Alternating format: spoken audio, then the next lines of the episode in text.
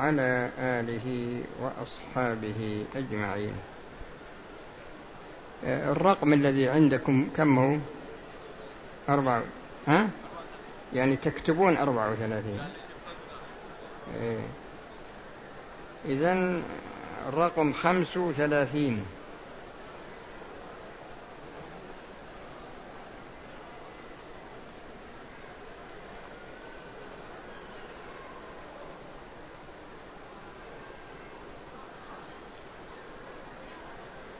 الحسن الحسن هو المأمور به وينقسم ثلاثة أقسام. واجب ومندوب ومباح.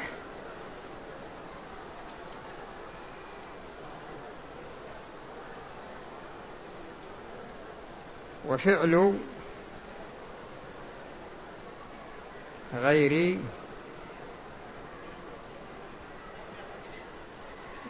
المكلف.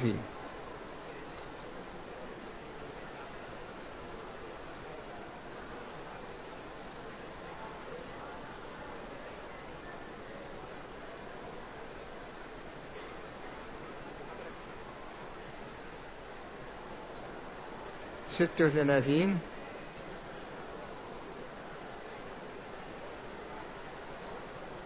القبيح هو المنهي عنه.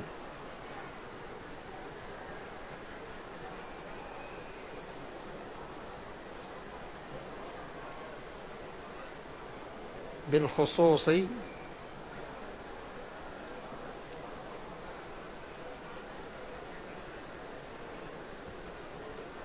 والعموم.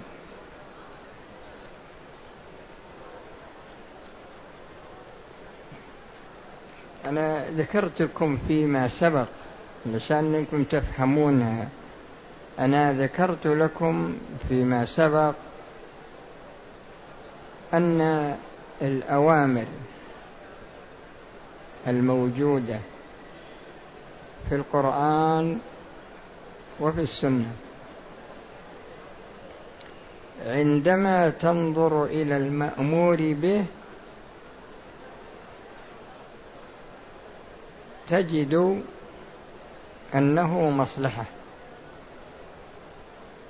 ولا يتخلف هذا أبدا إلا ما استثناه الشارع. يعني ما استثني من قاعدة الأمر هذا يكون من الشارع وليس من المكلف.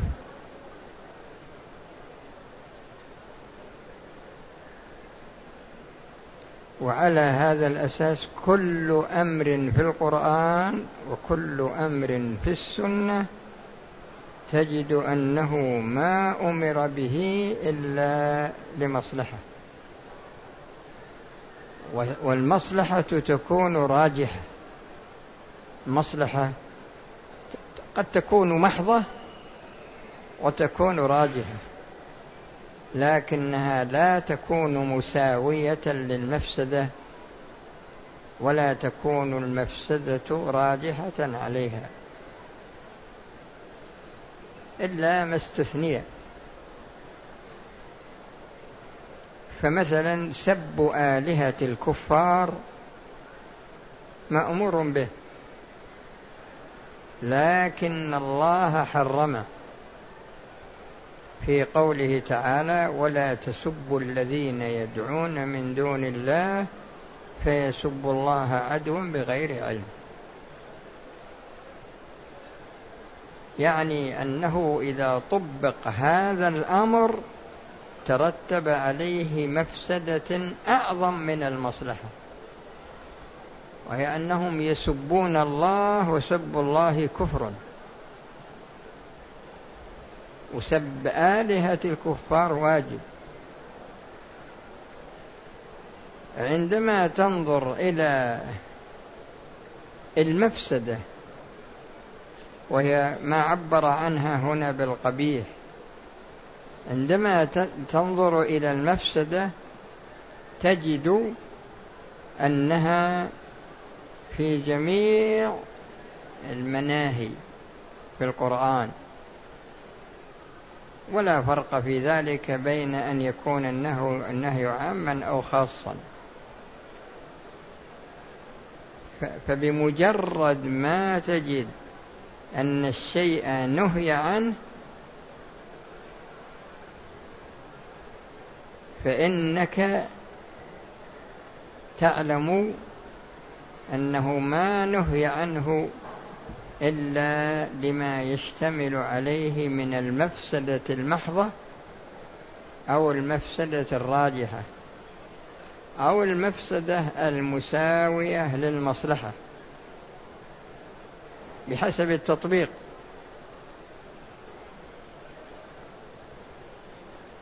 وهذه هي التي يقول فيها العلماء درء المفاسد مقدم على جلب المصالح. يعني ما تساوت مصلحته ومفسده ولا يستثنى من قاعدة النهي إلا من جهة الشارع. فالزنا منهي عنه لما يترتب عليه من المفاسد. وإذا حصل وطء غير شرعي وحملت المرأة وجاءت بولد أو جاءت بولد ذكر أو أنثى فإنه يلحق بأمه ويكون كالولد الشرعي لها. وذلك محافظة على مصلحة الولد. لكن الأب يكون أجنبيا عنه فهذا استثناء من الشارع من قاعدة النهي.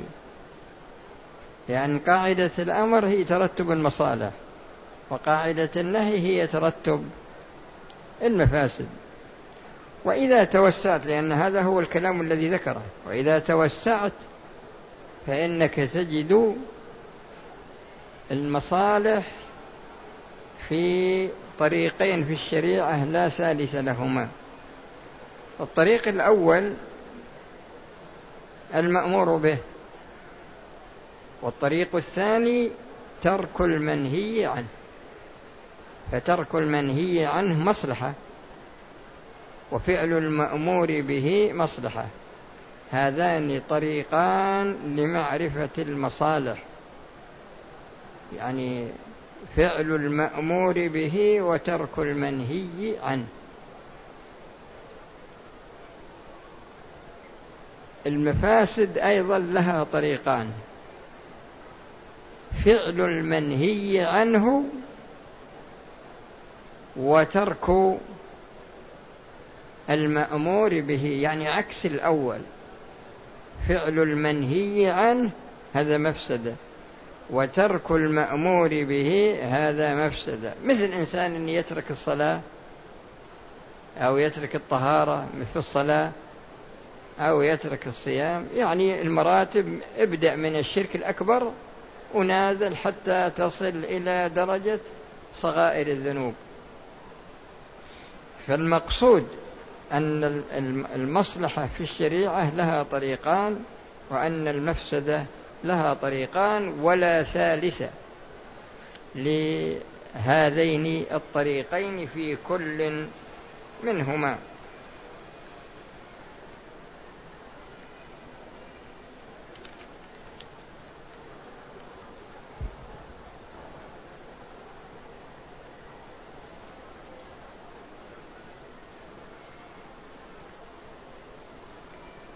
في مسألة سبع وثلاثين. أنا أبين لكم معناها ثم بعد ذلك أملي عليكم الشيء الذي تكتبونه. فيه في الشريعة العزائم وسبق تعريفها.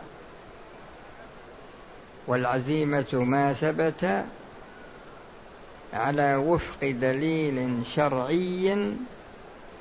شوف على وفق دليل شرعي خال عن معارض الراجح. هذه القيود كلها لا بد من توفرها في العزيمة. والأصل في الشريعة العزائم. الرخصة ما ثبت على خلاف. يعني عكس ما ثبت على خلاف دليل شرعي لمعارض الراجح.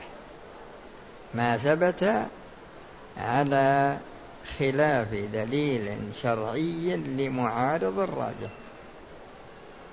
فالمريض إذا نظرنا إلى العزيمة في حقه قلنا إنه لا يجمع بين الصلاتين. وإذا نظرنا إلى الشارع وجدنا أنه أذن له في الجمع إذا كان لا يتمكن من أن يصلي كل صلاة في وقتها. والمسافر أيضا تجدون أنه يقصر ويجمع لكن الأصل في حقه من ناحية العزيمة هو أن يصلي كل صلاة في وقتها ويصليها كامله هذا الأصل. لكن جاءت الرخصة على خلاف العزيمة. فيه الجمع وفيه القصر. صد الظهر ركعتين والعصر ركعتين والعشاء ركعتين. يجمعها مع يجمع الظهر مع العصر جمع تقديم أو جمع تأخير ويجمع المغرب مع العشاء جمع تقديم أو جمع تأخير. لكن المريض لو صلى قائما صحت صلاته. والمسافر لو صلى صحت صلاته لو صلاها عزيمة. لكن الأخذ بالرخصة أفضل من الأخذ بالعزيمة. أه الحائض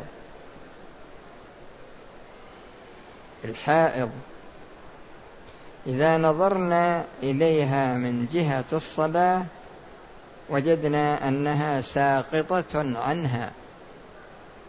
وإذا نظرنا إلى جهة الصيام وجدنا أن أنه لا يجوز لها أن تصوم. لا يجوز لها أن تصوم. ولا نقول إنها مثل المسافر إذا صامت صح صيامها. فصيامها في حال الحيض غير صحيح. المريض جاز له ترك كل صلاة في وقتها والمسافر ترك له كل صلاة في وقتها وترك له أن يصليها أن يصلي الرباعية أربعا. هذا متروك. بناء على هذا بناء على هذا الشيء جاءت هذه المسألة. جاءت هذه المسألة. هذا المتروك هذا الذي ترك هل تركه واجب؟ فالمريض لو صلاها عزيمة نقول لا تصح. والمسافر لو صلاها أربعة أربعا نقول لا تصح. لو صلاها أربعا كل صلاة في وقتها نقول لا تصح لا. فهذه القاعدة هي جائز الترك جيس جائز الترك ليس بواجب. وفيه خلاف لكن ما لكم فيه خلاف لفظي فيه.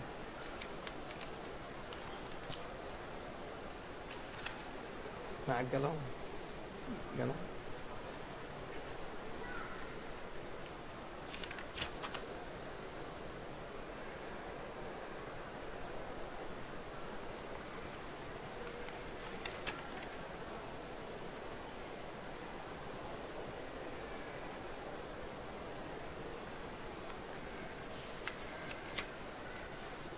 المسألة السابعة والثلاثون. ها؟ ثامنة. طيب.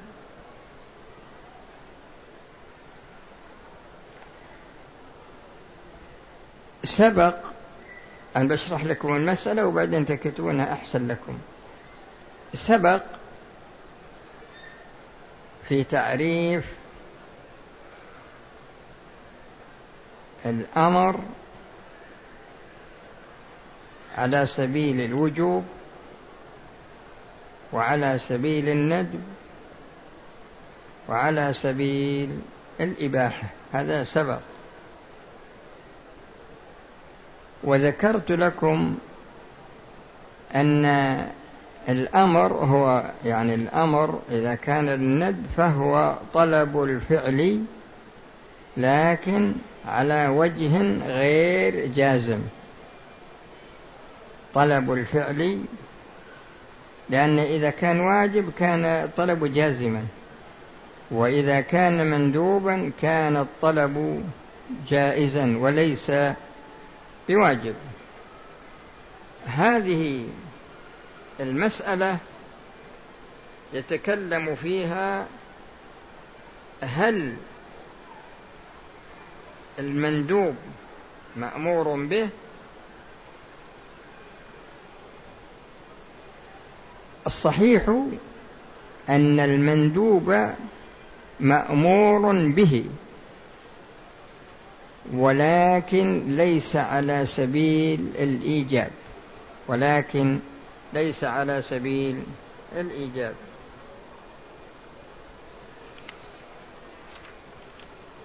المسألة الثامنة والثلاثون أيضا. أنا ذكرت لكم فيما سبق أن المباح يستوي فيه جانب الفعل وجانب الترك. والمقصود بالمباح هنا صورة واحدة.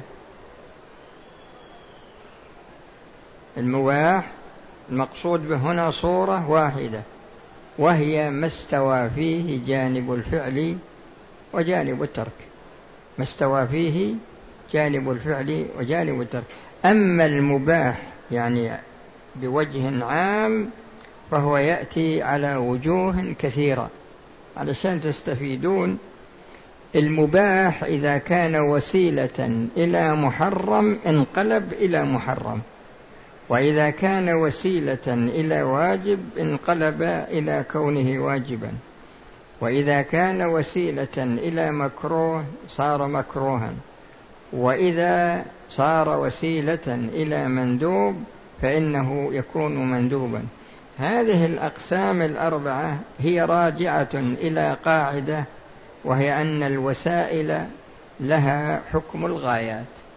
الوسائل لها حكم الآيات. هذه أربع صور من صور المباح اللي ما ينطبق عليه التعريف الذي ذكرت لكم. الصورة الخامسة أن المباح لا يجوز تنزيله منزلة الواجب بمعنى أنك تستمر على فعله دائما وتجعله كالواجب. السادسة أنك لا تتركه كما يعني لا تنزله منزلة المحرم.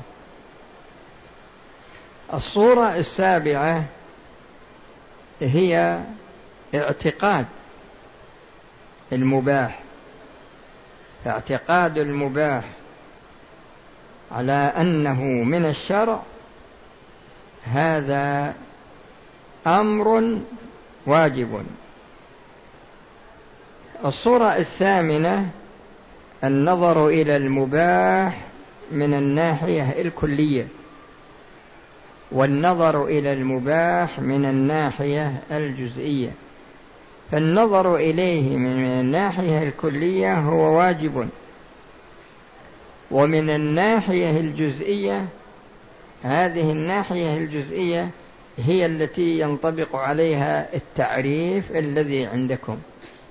وعلى هذا الأساس هنا يعني المباح هل هو مكلف به أم لا؟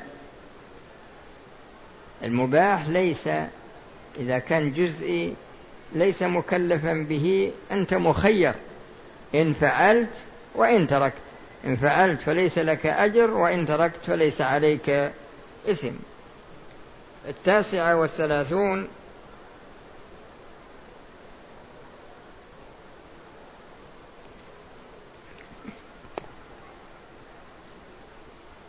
كلمة مأمور به. كلمة مأمور به.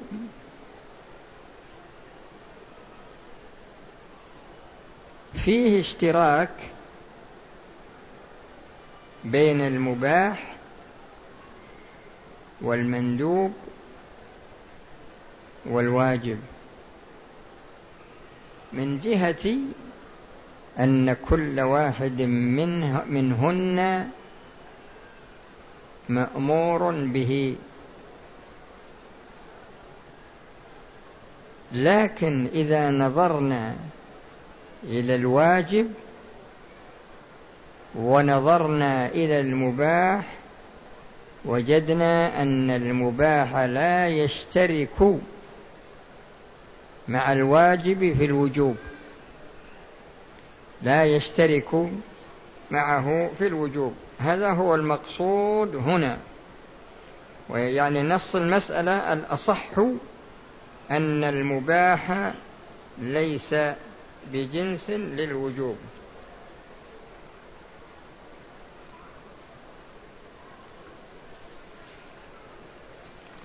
أربعين.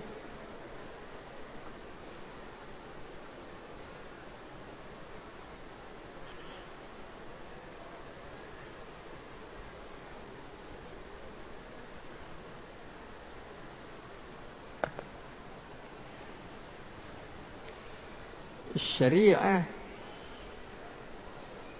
تجدون أن منها ما هو محكم ومنها ما هو منسوخ.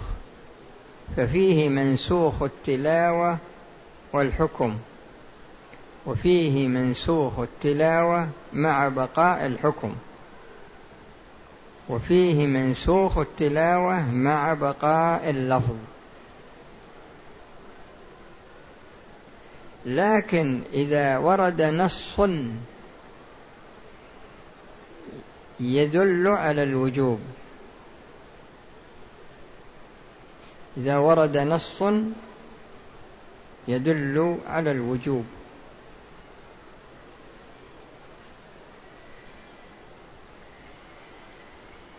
الواجب ما يثاب فاعله ويعاقب تاركه.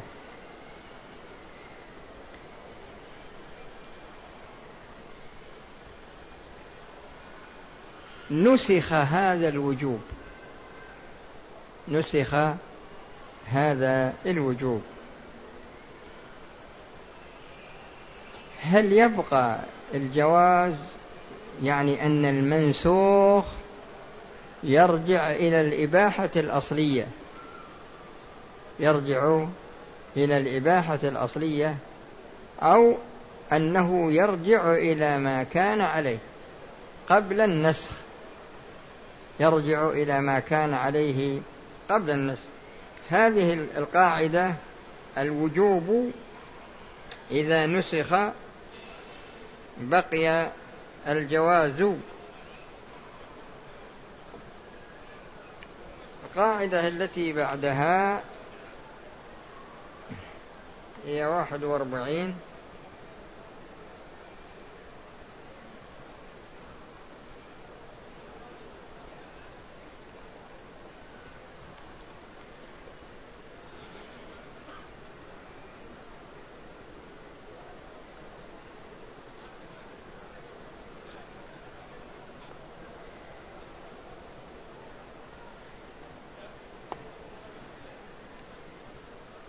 إذا نظرنا إلى مورد الأمر في الشريعة وجدنا أن الشارع يطلب أمرا واحدا فقط.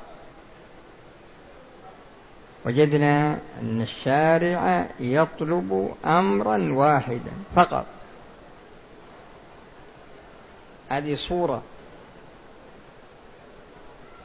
صورة ثانية يطلب أمرا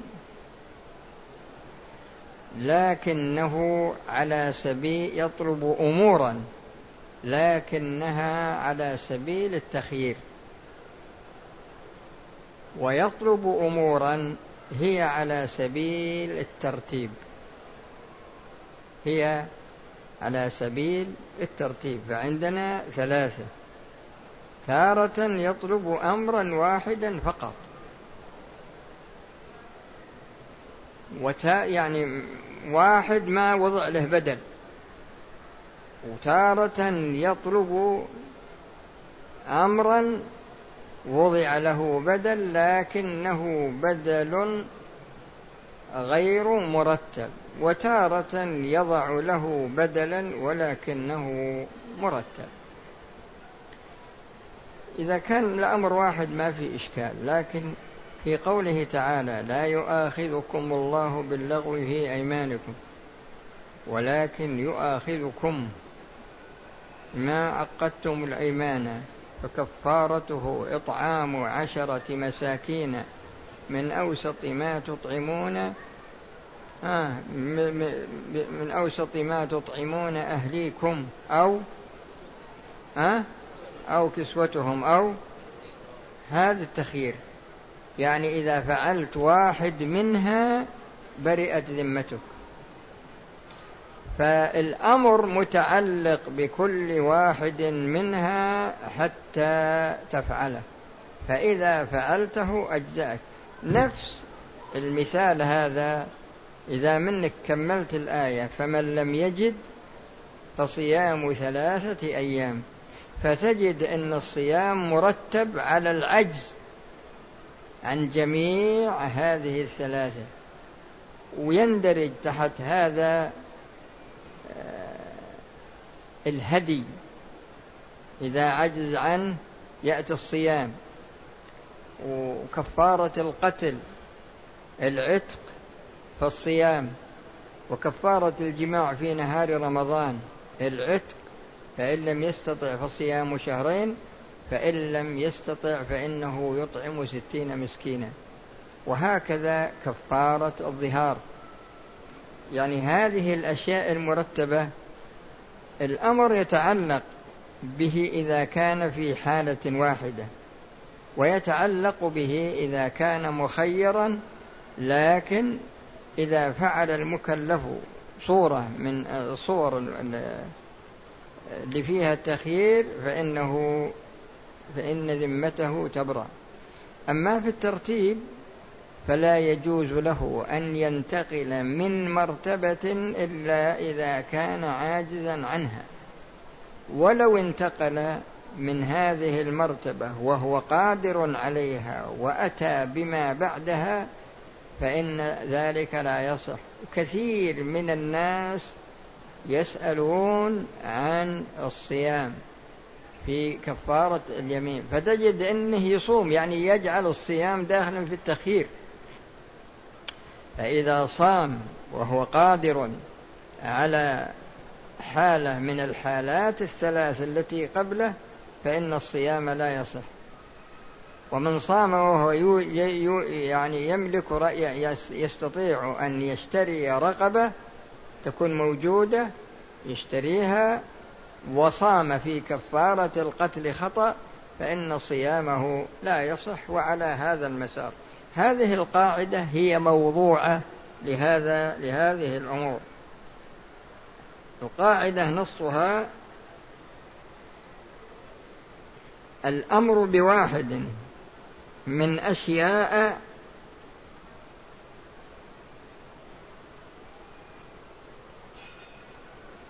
يوجب واحدا لا بعينه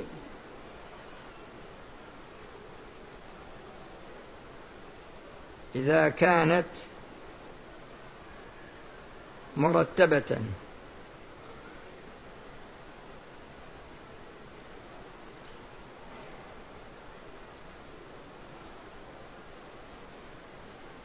إذا كان إذا كانت إيش؟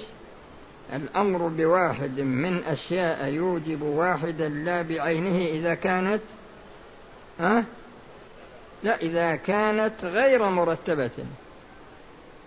إذا كانت غير مرتبة. وإذا كانت مرتبة فإنه لا ينتقل عن المرتبة الأولى.